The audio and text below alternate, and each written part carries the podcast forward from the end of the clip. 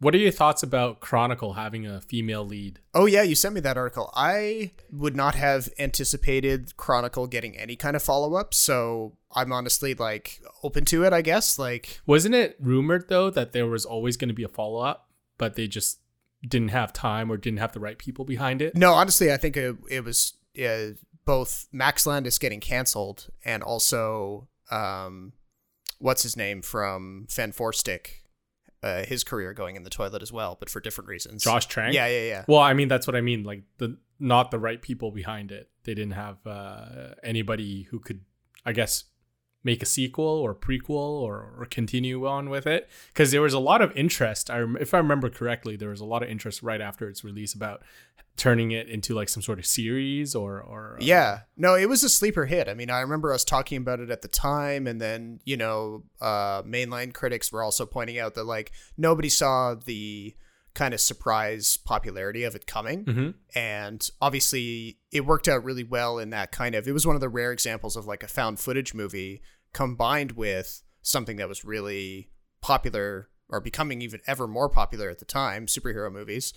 And the fact that it could combine those two ideas and make it good, plus like some up and coming young talent, I think it was like lightning in a bottle. And I can't, I think, you know, they could potentially go back into it. I think they always probably wanted to do a sequel with the original behind the scenes people. I hope it's a continuation of the story in the first movie and not just like another story set in the same universe. I hate it when they do that. Yeah, honestly, I have no idea how they would approach it. I mean, is it like a development announcement or, or like how far along in the process are they? Well, who knows? Like this could just kind of wither away in development hell and never come to fruition. Right. But I I mean it's the first time I've heard anything about Chronicle and since it came out really. And I figured you'd be interested because you're like a big fan of the movie, and I, I was too. Yeah, yeah. I mean, I liked, I really liked it at the time. I thought the it was like a kind of like a, an incubator of sorts for talent. Like you know, we we it was one of the first times people had seen Dane DeHaan and Michael B. Jordan, Josh Trank, obviously Max Landis. Um, obviously Landis is kind of a terrible person, or a lot a terrible person. so, you know, the the gamble didn't pay off uh, on all fronts, but um, so it's it's good that you brought that up actually because we are going to be talking about spin-off superhero stuff in this episode along with other things but uh, why don't we just get into it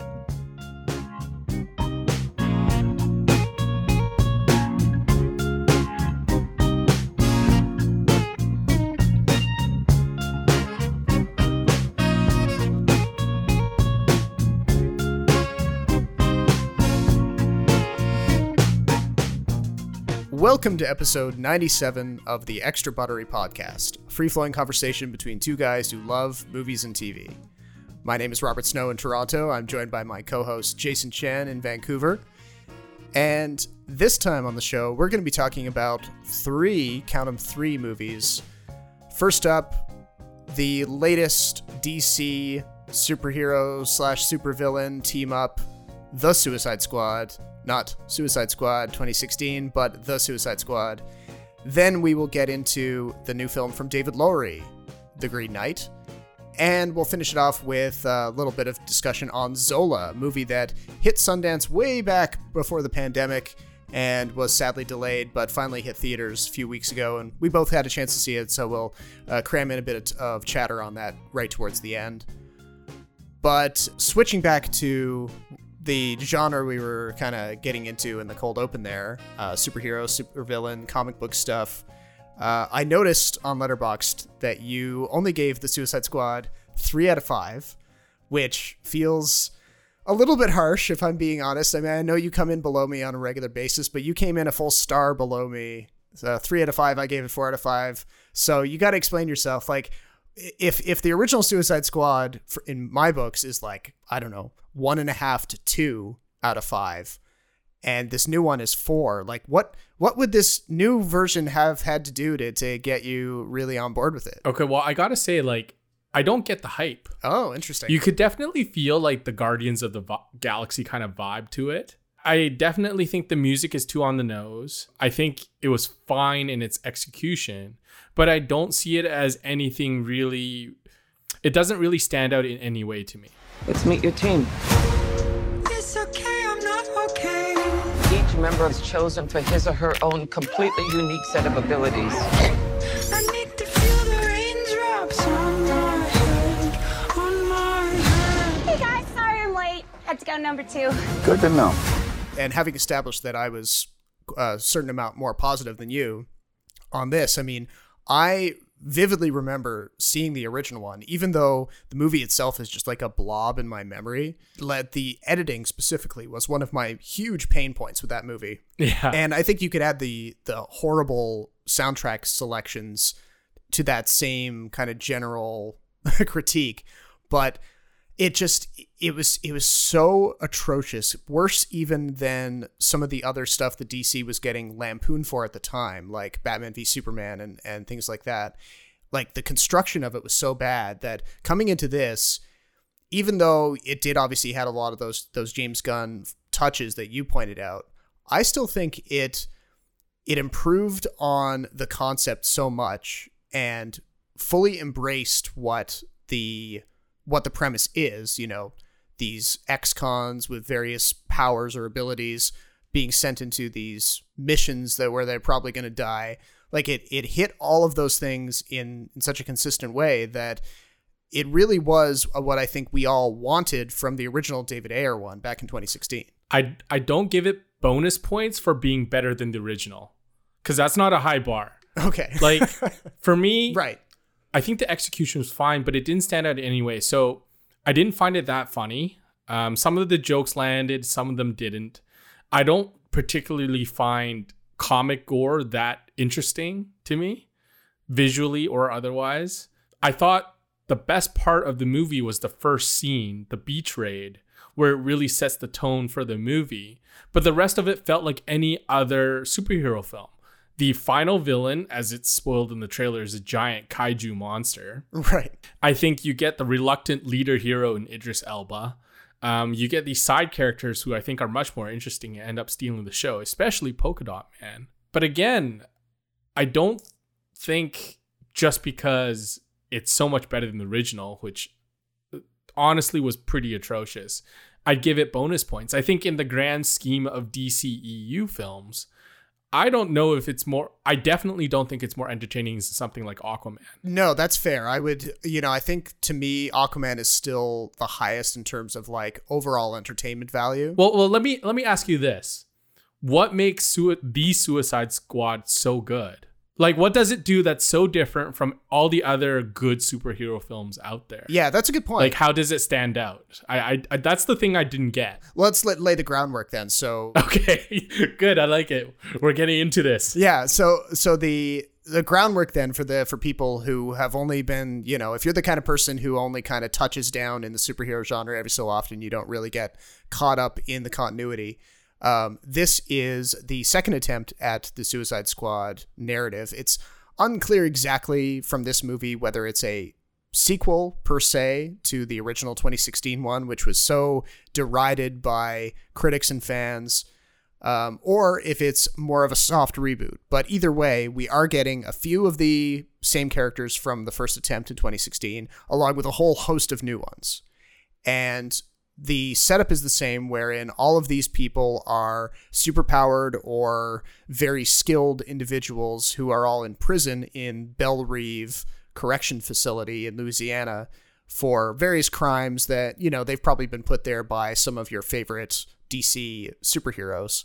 And the US government recruits them kind of against their will, implants a exploding tracker thingy into their neck, which they can control remotely, and compel them to take on these suicide missions with various outcomes. And if they are successful, they will get 10 years off their sentence. So this new one starts with, like, it throws us right into the action, unlike the last time around, where the Suicide Squad is trying to infiltrate this South American island nation of Corto Maltese, which has undergone a military coup, and Amanda Waller, played by Viola Davis, has informed the various members of this, the Suicide Squad that they have to get in, figure out what's going on, and topple this military coup before it can possibly threaten the US or the world at large.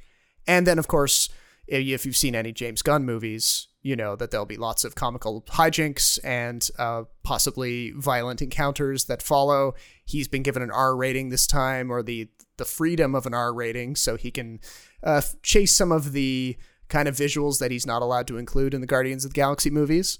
Um, and so I think it's that. Getting back to your original question, we are getting more freedom for James Gunn to kind of go back to the sorts of movies he made before he joined Marvel. And he can tell, you know, more adult jokes, he can show more violence, he can, you know, give the material what it probably deserves, which I think some of us hoped for when the original was put out in 2016. And you're right that, you know, you can't really give the movie bonus points just because it's better than the first one. But I don't know, I think it it it delivers on the original concept even if the first one didn't exist you know if you if you're thinking about a team of terrible people who are sent to do a horrible job or who are sent to do a very dangerous job. And by the end of it you're supposed to sort of see them as anti-heroes despite them being like serial killers or you know horrible criminals. You know if if by the end of it you can empathize with them a little bit then the movie has succeeded in some way. Yeah, that's that's kind of my take on it. But I I 100% agree with you though that compared to say the Guardians of the Galaxy movies, this is less funny in a laugh out loud sort of way. So it I did go in expecting more of the Guardian style jokes and I didn't get that. So Well, I was gonna say I think Guardians of the Galaxy had more to play with. Different worlds, different universes, set in space, different creatures. Meanwhile, in Suicide Squad, you're you're limited to one setting and this group of ragtag heroes um, that seem very familiar. I will just say one more thing: is that exploding tracker thingy? I like that description. very apt, very uh, descriptive. The entire time I'm watching this, and there's that extended scene where Harley Quinn escapes from her prison, quote unquote. That part in particular, but the entire movie felt to me like Birds of Prey. It was fine. It was well executed. There are parts that are good. Not every joke landed. And so that's kind of where I landed. I, I liked Birds of Prey, but I didn't love it. And it seems like every critic and every person I know is head over heels with this film.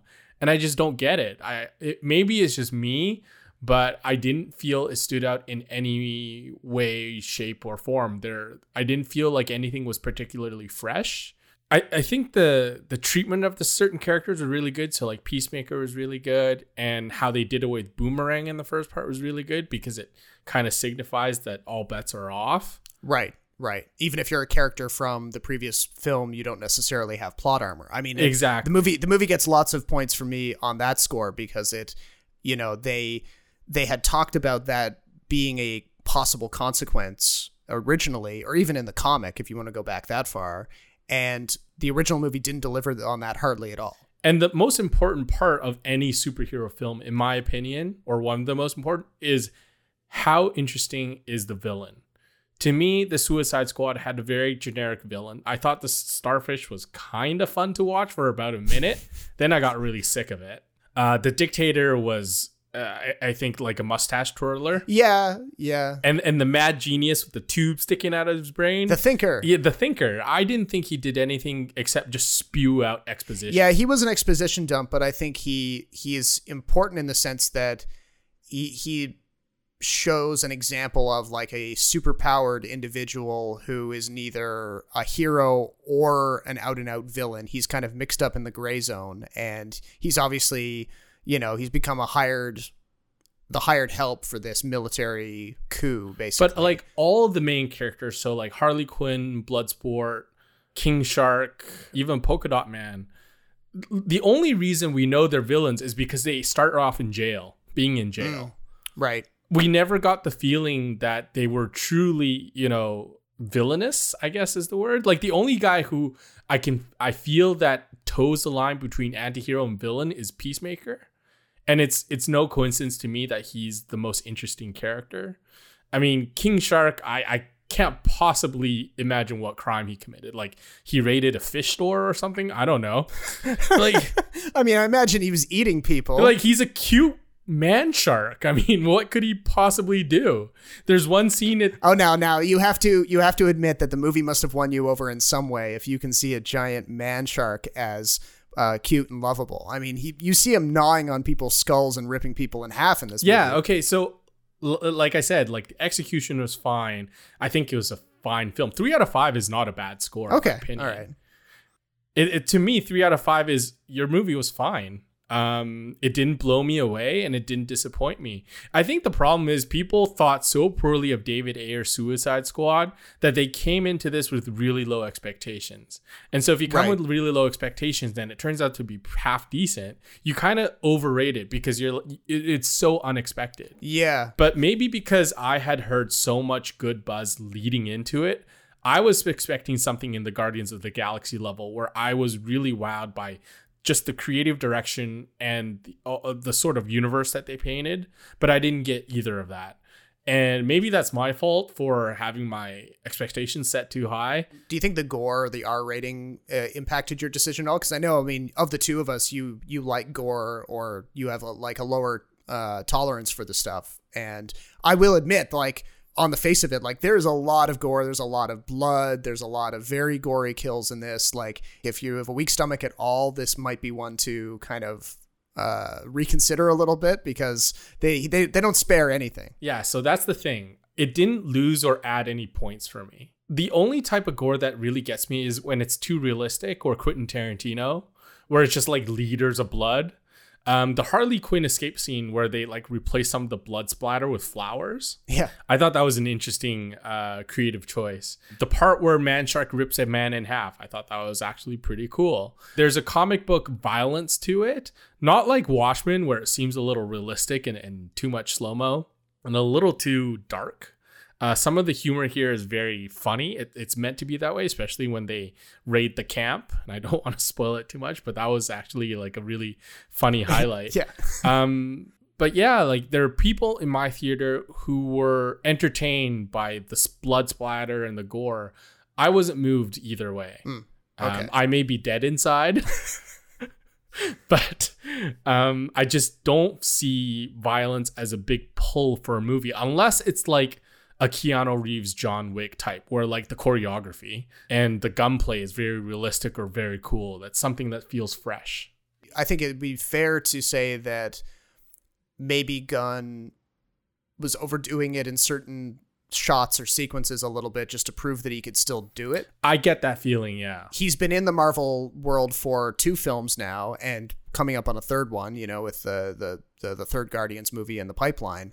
And but prior to all of that, he was he worked for Troma, which was a like a schlock exploitation type of uh, studio, and of course he he made Slither and um, almost got canceled, almost got fired by Disney for some objectionable humor that he made on uh, that he posted on Twitter about 10 years ago. So, you know, he has a background in this stuff in, in this like uh, goopy um, gritty stuff and I don't know, maybe maybe if you were a, a little bit cynical about it, you could say like, okay, no, he's given the license, he's he's really embracing it, and that might be too much for some people, or they might not get the joke, and I that that's totally fair, I think. I mean, as a frame of reference, I gave it three out of five, but I also gave three Black Widow three out of five. I gave Tomorrow War three out of five, Godzilla versus Kong three out of five. So I mean, if you were genuinely entertained by these movies, I, I, I like by no means am I not recommending the Suicide Squad. We've got so many good superhero films right now. The Suicide Squad does not even come close to cracking the top ten for me. In terms of like top ten of the year, or top ten. No, just top ten superhero movies in general. Oh yeah, well I mean, or even top 20 like i i find it hard to list in the top 20 off the top of my head it might come close it might make it into my top 20 just because I like the premise and I like the the actors involved. Um I yeah, top 10 would be tough given, you know, but I- do you know what i mean? That it feels this film feels a little generic? A little bit. I mean, like like I said before, like I didn't I didn't laugh uproariously at the jokes in the way that I did say certainly with the first Guardians movie because I think, you know, when the first Guardians movie came along, it was such a different flavor from the Marvel stuff we'd had up until that point and very self-referential, which is uh, a style of humor I like anyway. and not to mention all of the the visuals and the song choices and everything. Like the complete package there was was really special. I think you know the overall Marvel canon.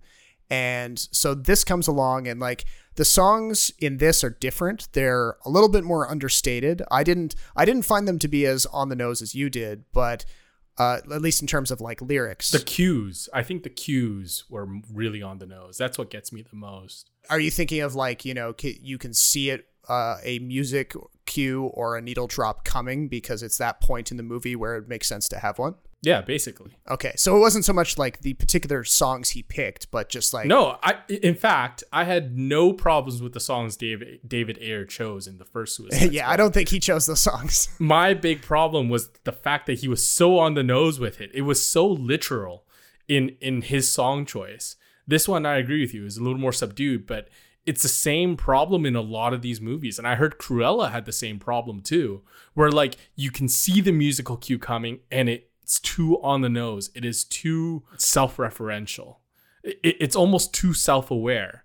And you know, maybe J- like Gunn is like a victim of his own success and that we just expect something fresh and new every time. Yeah, well, I think the the real test for him will be like assuming you know uh, Guardians three comes out in whenever it is like 2023, 2024, and then he's got to turn around and make something else. And you know whether if he's not going to make a Guardians movie or a Suicide Squad movie, do people kind of unfairly expect him to have those these sorts of like uh, jukebox type soundtracks in everything he makes because I think that would be you know that that would be unfortunate if that was the case because I think he can as a filmmaker he could probably do any sort of thing if he wanted to. Yeah, I, I feel like with Guardians of the Galaxy, he just has more to play with because he's there's layers of plot and character in there. Um, with this one, some of it's just thrown in there for for um, laughs and kicks. I will say though, like they the the development that they give to the core, say five or seven, five to seven characters is more than I expected, and more than a number of other superhero movies, especially team up movies where you you don't have as much time with each character. You know, like by the end of this movie, you do find out about Polka Dot Man's relationship with his mother, and you find out about Bloodsport's relationship with his daughter, and You make assumptions, especially with Polka Dot Mo- Man and his mother. yeah. But they did they give a certain amount of screen time to it, more so than I think they do to other characters of that stature in other movies, you know, because they take him seriously to the point where, you know, you're sym- sympathize with the fact that he was experimented on as a child by his mother and you understand why where his brain is at and the fact that he gets a, a defined arc by the end is I think sets sets those characters ahead of other ones and say like I don't know what's the first thing that comes to mind like theatrical cut of Justice League. Any ensemble film. Should we talk at all before we move on about uh, the so-called release the Ayer cut thing that's building on Twitter? Oh, for the Suicide Squad, or not the Suicide Squad, for Suicide Squad. yeah, I'm always like, I mean, I'm always interested in a director's true vision. That's why I love director's cut so much. right. And, and that's why I still love physical media because you can't get it on streaming unless it's like an official release. I'd be interested to really see what his cut would be like. I don't think it'll be that much better than what came out theatrically because theatri- the theatrical version just was very weak in a lot of aspects. I fail to see how he could Im- really improve it other than, you know, editing and the introduction of the characters. Yeah, I think it would be it would be more capably edited. I think it would obviously have fewer jokes because that's exactly what was added in reshoots when they took him off the project in the editing bay. Um, so you would have gotten a more serious thing, more along the lines of like uh, End of Watch or Fury or something like his previous work. You would not it would not have had that Guardians flavor that D, that DC DC's top brass obviously wanted so much when they saw how popular the first Guardians was. Right. And and it, that's not to say like the first Suicide Squad was was terrible. Like Deadshot got a really big fleshed out backstory. Um El Diablo, the guy who shoots flames or whatever, I thought he he had a really um interesting character arc as well. So like there are parts to me that I think are salvageable, but you can only do so much when the source material like wasn't very good. Yeah, I just don't know. yeah, I mean, all bets are off, obviously, with these director's cuts. Um, I spent many years disbelieving the idea that a Snyder cut would ever happen, and look where we are now. And I'm glad we got it. I'm glad we got the Snyder cut because I think it is so much superior, and I think it's actually a very good superhero. Ultimately, yeah. anyway. I mean, I, I have to agree with you. I I'm, I wasn't uh, when we talked about it uh, a few months ago. Like I wasn't as enthusiastic as you were, but still, like you have to admit that it was an improvement. And I mean, I can't say that uh, that David Ayer is as um, unique a filmmaker as Snyder in terms of visuals um, or plotting or character. So I don't know that he's going to have the the fan momentum behind him to make WB uh, do this. I don't know. I don't think so. If the Suicide Squad was a bomb, which it isn't, then maybe the Ayer cut would have more momentum. But because this was so good, there's no reason to go back. I mean, just continue where you left off with the Suicide Squad. Yeah. Do you think they could improve, like that they could get you to say a a four out of five, for example, with a follow up to Gunn's movie, whether whether it was directed by Gunn or not? Like, well, do you do you see room for these characters or this premise to improve or, or grow over time, or do you think it's it like this this was a one and done kind of thing? I would hope that there's a sequel because I'm interested to see what they do with the characters. Um, but I think the way they could improve it is part of the reason I think the Suicide Squad is so interesting is because these are superheroes forced to do good or quote unquote good, um, or forced to do the bidding of Amanda Waller. Uh, I think that's a very interesting dynamic. I think interaction between the characters is really good. I like the rivalry between the characters. I think that has plenty of legs. There are a lot of ways you can go. I just it needs to have more than just the Suicide Squad teaming up to defeat a CGI monster. It needs to be more than that. Do you think there's something like um, you know, they, they obviously they they set up the seeds of you know the Suicide Squad maybe having some blackmail on the U.S. government. Do you think it would be more interesting if they if they brought in kind of like that paranoid government thriller type uh, aspect to it, where there's there's a B plot going on that's running on running underneath the overall like take down the big bad. Yeah, I don't I don't even think it needs to be a B plot. I think that can be the plot where the government is trying to control the Suicide Squad. Like get them to do their bidding, uh, maybe tricking them into doing their bidding, and ha- making the Suicide Squad really reflect on their actions and what they're doing, and whether or not what they're doing is worth it. So we, in the beginning, we had Bloodsport saying rejecting Amanda Waller's proposition because he doesn't want anything to do with it. But the moment she says, "Well, you know what? You don't do this. I'm gonna make your daughter. I'm gonna throw your daughter into jail." That's a very interesting dynamic, and that's arguably the strongest push for him to be as part of the Suicide Squad than any other character. Yeah. No, I think it's um, you know, they uh, the first movie probably overdid the amount of Amanda Waller and this movie scales it back. So I think there's maybe It scales it back too much. yeah, cuz she's really not in it a whole lot and and she's even sort of like taken out uh temporarily par- partway through. So I think you could you could make her into more of a villain or more of a uh, like more present as a villain because she is she's obviously she's got the hand of god you know she is she's able to kill these people Yeah, she should be the big bad. And the, her proposition for taking 10 years off your sentence and the criminals, these super criminals are are into that. like that's not good enough. If anything, these super criminals are like, I can probably just break out of here, no problem anyway. What's 10 years off my sentence? Like you really need to give them a really strong motivation. Um, then th- Harley Quinn is kind of interesting in that regard because you never quite know what her motivation is. She's just a crazy person. So the fact that she's so willing to go along with the entire mission, just presumably because she can take 10 years off her sentence, I don't really buy that. I would find it more believable if Harley Quinn joined the Suicide Squad on her own volition because she likes blowing things up. right right yeah I think that's more in her character.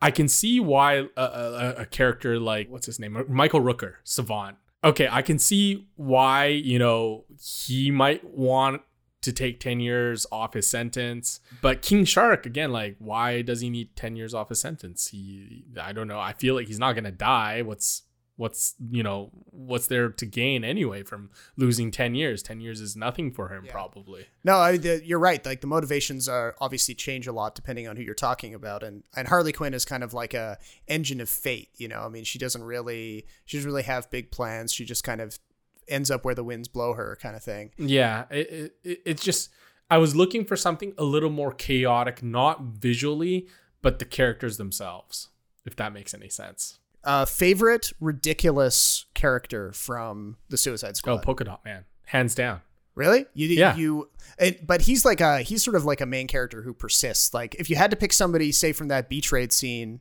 who has just got the silliest powers. oh like, the, the beach scene yeah. Are we talking TDK? Is he like? I mean, uh, I was gonna say TDK by far. Uh, I found the Weasel really annoying. Blackguard I didn't care for. Savant I, again I didn't really care for. Um, TDK I think had the most interesting sort of superpower and also the funniest death in my yeah, opinion. yeah, yeah. So everyone else was there just to be cannon fodder, basically. Like uh Mongal, Javelin, I mean they get just, just go and get shot up. Sorry, spoilers, but whatever, you know. Yeah. No, I think if I like, uh, I would go with TDK if we're just talking about the beach scene. But if we're talking about the movie as a whole, I King Shark is my guy. I, I just love that guy so much. Yeah, King Shark would be a second Yeah, yeah, place yeah. to poke it man. Um, okay, so uh, so then changing tracks completely, something that is probably the furthest thing from a high-powered Hollywood blockbuster. We've got an adaptation of a 14th century chivalric romance, uh, The Green Knight, directed by David Lowery. O greatest of kings, let one of your knights try to land a blow against me. Indulge me in this game. I will meet thee.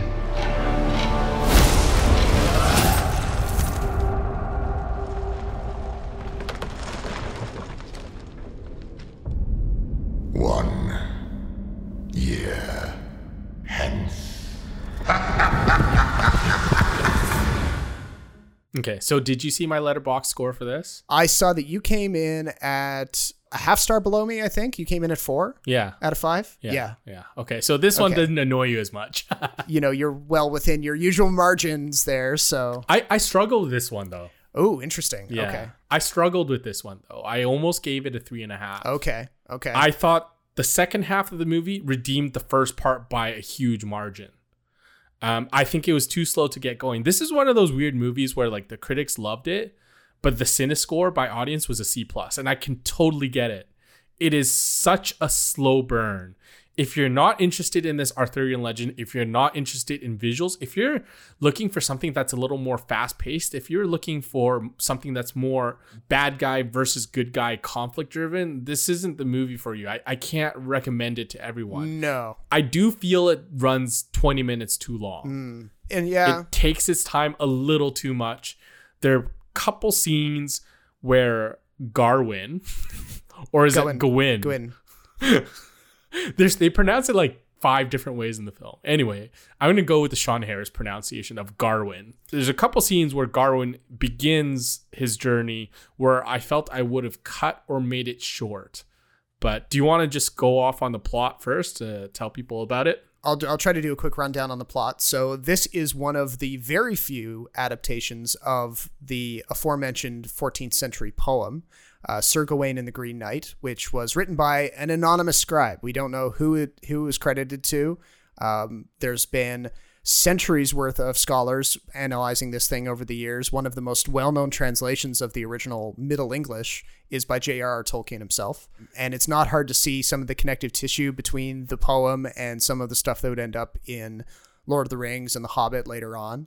Um, so if you are a Tolkien fan, obviously this is probably worth checking out. But it follows a up and coming or unproven knight played by Dev Patel, Gwyn, Gowen, Garmin needs a GPS commercial. um, and uh, we were introduced to him. He's not. He doesn't have any deeds to his name or any reason, but he is part of Arthur's Round Table. And this is a version of King Arthur who's getting on in years. He doesn't really have the physical strength uh, or the energy anymore, but he's still king of Camelot. And he's not named as Arthur in the actual official credits of this movie, but it's pretty obvious, you know, we are dealing with an adaptation of Arthurian legend. And one Christmas Eve, the court is gathered for a feast and an unwelcome guest arrives, the so-called Green Knight, this towering uh, figure who kind of looks a bit like an Ent from Lord of the Rings. He's got a huge axe, and he proposes a Christmas game where anyone present in the court can take a swing at him, a single blow, and he will accept that as long as one year later that person meets him in his green chapel and receives the exact same blow in return. So Gawain, wanting to prove himself, stands up, volunteers, and chops off the Green Knight's head. And of course, the Green Knight, being this sorcery created creature, he just picks up his head and goes riding out of the hall. And then, of course, now Gawain is realizing, oh my God, I have to voluntarily offer my neck to this guy in a year's time. And so he has to go out on this quest and kind of learn a little bit about himself and how dedicated he really is to being a knight. And you know, the quest uh, obviously tests him in a number of ways, and you're not really sure if he's actually going to make it to the end. Um, and there's a bit of a fake out ending, which I won't spoil, but the whole thing is meant to be a cautionary tale. A uh, it's loaded with symbolism. All the visuals obviously play into that. It's supposed to talk about you know the ideals of being a knight and what it takes to be a hero. Um, so, like you said, very slow boil. Um, not for everybody you probably have to have some like English lit or medieval studies kind of in your background, maybe to really get into it. I feel, yeah, to enjoy a bit more, I think it helps to have that kind of background. This thing is awash with symbolism, down from like the objects to a lot of the visual colors that that uh, Lowery represents. So one of the more interesting articles I read about this film was the fact that they described Dev Patel's Garwin as a sort of millennial hero um, this sort of person who whines about you know not getting things even though he's never earned it. Um, do you buy that argument? Because i push back against that. I would push back on it a little bit just to say that the I, I understand where that comes from because obviously he doesn't he puts off his obligation at first. He doesn't want to go. He's not very enthusiastic about actually leaving camelot and going off on the quest and he's presented with with many outs, possible outs and uh, excuses. And I can see how like somebody could see that as like, oh, all millennials these days they're always looking for ways to get out of things. So maybe a little bit, but I I think it you could go a little bit far into like stereotypes if you. Uh, yeah, if, I was gonna say like this isn't the first time we've met a protagonist who isn't dick in the first place. Like there was there's nothing honorable when we first meet Garwin and maybe that throws people off a little bit because we're kind of under the assumption that all the knights of the round table are honorable capable knights. When we first meet garwin he's a womanizer. He visits brothels all the time. He's he's drunk all the time. And so when the green knight presents himself garwin sees this as a chance to increase his street cred for lack of a better word. Yeah and it's like he the movie kind of says well he was very quick to jump up and volunteer for the first part of the game, but he doesn't have any follow through. Exactly. So all he cared about was his sort of his reputation, his standing in this court of knights. Only then, later, does he learn about what it takes to earn that honor and that right to be called a knight of the round table. And I, I think that journey is very interesting to me it wasn't always clear that that was the specific journey though because there was so much happening in between with symbolism. When garwin ends up going on his journey he ends up meeting different people along the way. So there's the giants the talking fox that you see in the trailer and Joel Edgerton and Alicia Vikander as this uh I, I don't know this lord and his his wife I guess? Yeah that's all they're referred to in the credits lord and lady. Yeah exactly and he's tempted with sex he's tempted with um, all sorts of things. There's one point where like the part with the giants where I think he it's implied that he's under the influence of shrooms. uh, yeah, I, I guess I, I didn't connect those two things, but yeah, the because he eats the mushrooms and then he sees the giants So, later yeah. sees them. Yeah. So I don't know if that's a hallucination or what it really represents symbolically. So there are moments like that where I get kind of lost. That's an addition from the poem because he doesn't have an encounter with with the female giants in the original poem. So I think they, you know, if they decided to make a link there between him like scrambling around for mushrooms to stay alive and then later having a trip, I mean that I guess that makes sense. Um, but it, I think it, the the bit with the giants though is is definitely it throws you for a loop because it's one of the most in your face examples of like the sorcery side of what we're getting here. You know, there's not a whole lot of magic going on, very obvious magic, but here we're presented with these like very outlandish characters.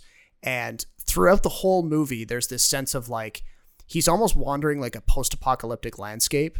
And it feels like he's always late to things happening. Like there are battles happening. He comes across like the the the leftovers of a battle and he encounters Barry Keoghan's character and there's always something happening off screen and I think that to me that was supposed to reference the fact that like he's almost too late to become a knight. Hmm, that's an interesting read. He's almost like running out of time before like the world moves on and doesn't care about chivalric romance or, you know, brave knights and dragons and jousting anymore. It's it's like the everything's passing him by. The giants, the the sorcery, the magic is kind of leaving the world forever kind of thing. That was what I got from it. I had a different read, so that's interesting. okay. So my read on it was that magic and sorcery was pervasive throughout the entire thing. So it's implied that Garwin's mom is Morgan Le Fay, who is King Arthur's foe and, and dabbles in all sorts of weird black magic. And there are a couple scenes where there's like a Ouija board and seance kind of type deal. Yeah, yeah. It's implied that she creates the Green Knight. Yeah, so that was my read on it is that somewhere underneath this like post-apocalyptic, you know, dreary medieval landscape, there's this there's this universe that's brimming with magic that is forcing Garwin to go on this journey of self-discovery. I don't know exactly what each represents, but I think the clearest one was the belt, the sash that he wears, the green sash Yep. Yep. to me that was probably the most interesting part of the movie and also because it's the color green um and how it represents basically Garwin's I guess dedication to his cause, dedication to his mission and the weight of it. A little bit, but it's also it's got a negative connotation too because it's uh, it's supposed to be enchanted and supposed to protect him from harm, and it's shown that like Right. but his attachment to that is keeping him from becoming the truly honorable knight that he theoretically wants to be. Right. It- It's it's kind of like his safety blanket that he refuses to let go and grow up and be a man, right? Yeah, It- it- exactly. But then the ending kind of throws it on his head because I guess we're going to spoilers here. I mean, okay, so in the end, if Gar- Spoilers for a 14th century story, but yeah, I mean, but if in the end, if Garwin dies, what does he gain personally? Like people learn about him and we learn about him, but Garwin never gets to live out his days as an honorable knight. right. He realizes at his time of death what honor, you know, what having honor means and, and how it's earned. Yeah. But he never lives out that life to be an honorable life n- knight. So I, I don't quite understand, you know, why exactly is the point of, I guess, the sash and his journey for, you know, other people, I guess. I mean, does Morgan Le Fay hate her son so much that he she has to teach him a lesson in which the ultimate result, no matter what, is death? Okay, well that's yeah, that's an interesting take because this is where again knowing the the poem actually helps you out. Oh, okay. Please enlighten me. This is a situation where Lowery is being ambiguous deliberately by cutting early because he could he he leaves it up to you whether you think uh, Gawain actually does die at the end. He obviously he he makes the choice to abandon the sash, give up the safety blanket, and take the blow that he agreed to. But in the original poem, he does this, and the Green Knight does bring his axe down, but only gives him a small little nick on the back of the neck. Oh yes, I read about that. to show that um, that Gawain did indeed set his neck out. He he uh, abided by the bargain, and as thanks for that, the Green Knight says, "Okay, I'm not going to kill you. You can return to Camelot. You can have the story." And then he- Gawain ends up wearing the green sash or the belt later on as a symbol of like how he was tempted but resisted temptation. So that makes a lot more sense. I wish that original ending was kept in there. I did read that Lowery did film an ending, and he was kind of ambiguous too. But I think that he did film an ending, a much clearer ending, where Garwin does get his head chopped off. Oh, okay, yeah, and that obviously then that would that would flip it from the original poem ending. So I mean that would have been a choice too. So I, I, I guess the decision is: Does Garwin die as an honorable knight, even when no one really knows his story anyway, because he dies alone, or does Garwin live out his days as a dishonorable knight, bring down the the entire kingdom, and die a very horrific death? That, that's kind of like the two choices he's rep, he's presented with, right? The third choice is to abandon this the, the belt and accept what's coming to him, accept what's coming to him whether he dies or not, and and have the honor one way or the other. Because ultimately, the one of the main themes of the the poem is to is to pursue this like ideal of bravery and honor above everything else, whether you live or die. And this movie kind of questions that and says, well, I mean, there's all sorts of complicating factors, and maybe you want to hang out with Alicia Vikander, or maybe you want to have sex with the other Alicia Vikander, or you know, there's all these these competing things. Now, did you ever see A Ghost Story, David Lowery's film from? No, I have not. I've been Okay. meaning to, but And this is where I think like being a huge lover of that movie, like I mean, that's like a four and a half, five out of five for me all the time because but again it is it is like this movie it's very slow and you'd be hard pressed at during huge chunks of it to know what the point is or where it's going or what you're meant to take away from it you really do have to be in the right mood Agreed. for it you have to be in a kind of a very patient contemplative mood for a ghost story and I think Lowery is kind of bringing those same ideas and that kind of that vibe to bear on the Green Knight too. Like a hundred percent, especially totally. that that first section. You mean like like the the Gawain setting out on his journey is very much like Casey Affleck under the sheet in a ghost story where he's like that movie is like there's 45 minutes of just like Casey Affleck standing around in the house where he his character used to live watching other people buy the house move in move out and you're like okay this is just so the story is like time Yeah, so you so know? there's a there's a strong Terrence Malick sort of vibe there, right? Like it's people doing everyday normal things, visually interesting but narratively really really fucking boring.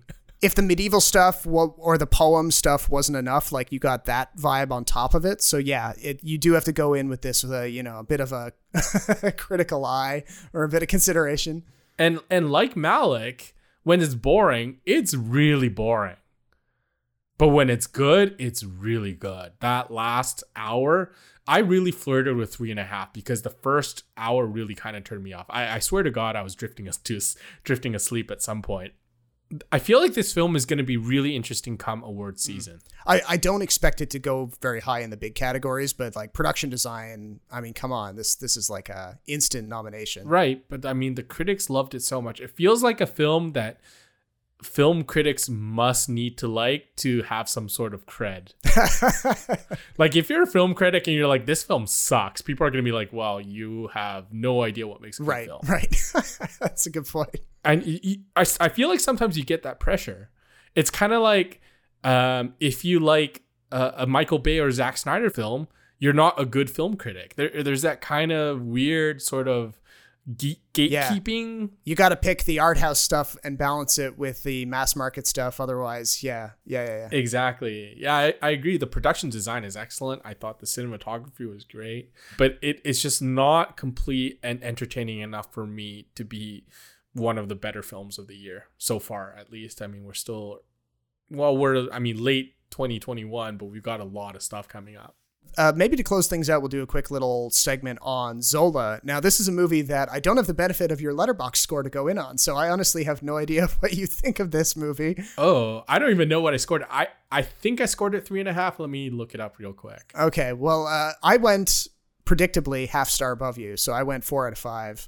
And Oh, I only gave it a three. oh, okay, all right. So, and now, interestingly enough, this isn't despite being a total change in genre, it's another A24 release. So we're we're getting uh, we're getting two A24s for your money in this podcast. This was a really interesting movie to me as well. So again, just because I give a film three out of five, that's still a thumbs up. Doesn't mean I hate it. yada yada yada. I know I can be a little harsh, but that's where I landed. Um, I did flirt with three and a half on this one. You'll find that depending on my mood, I might go up or down half a star. So, I mean, uh, Rob and I are pretty much in line most of the time. It's just whether or not I I feel. I shouldn't say whether or not I feel happy that day, but uh, there are certain things that I would emphasize over in certain films over others. So Zola is a film that I remember talking about. I think like a year and a half ago. Yeah, you put it on your most anticipated list, which Yeah. we've featured on the on the front page of the site for a solid year. yeah, so this was a Twitter thread that was a bizarre story about how a stripper gets roped into this uh, weekend in Florida and ends up getting involved in like a murder plot, a drug deal, all sorts of shady characters. Human trafficking. Yeah, human trafficking. And this was all spelled out in a long Twitter thread, and it was eventually made into a movie starring Riley Keough and Taylour Paige. We just met yesterday and you're already trying to take hoe trips together? Be ready by two. You want to hear a story about how me and this bitch fell out? It's kind of long, but it's full of suspense. You want to go somewhere with me? That's my place. My thing about this movie is it was lacking in certain respects. The one thing that it lacks the most is a proper ending. Mm. Yep. This movie is about two people getting pushed into the most wacky sequences, wacky situations over a weekend, and it just kind of resolves itself. There are certain points where the characters better each other, sabotage each other, but going from point A to point B, I'm not sure anyone changes all that much. The problem with this film for me is that part of it is just the original source material itself. When we put something online, it's just kind of there and it's there for people to react. So part of the story of any social media story is how people react to it. We never got this sense from this film. I think it literally follows the events of the Twitter thread, but it doesn't really show how other people react to it and what the bigger meaning of all this is. So that's why I think the ending was really important because we should be told, at least in some way, how to feel about this. And we do in a certain sense. We get told how to feel about Riley Keough's character. Zola is kind of a protagonist in this case, I guess, but it's just kind of there. It just kind of exists. Uh, the characters exist, the plot exists, but there's no real change. The Twitter thread is just a Twitter thread in itself. It could just stay there and not be a story at all unless some, someone does something to it. Right. That's an excellent point. They, the closest they get to any kind of like um, interaction, which I guess you could argue is like the point of Twitter is social interaction. Um, the closest they get to like an opposite viewpoint is a brief little scene where you get Riley Keough's character's perspective, she claims, on what happened.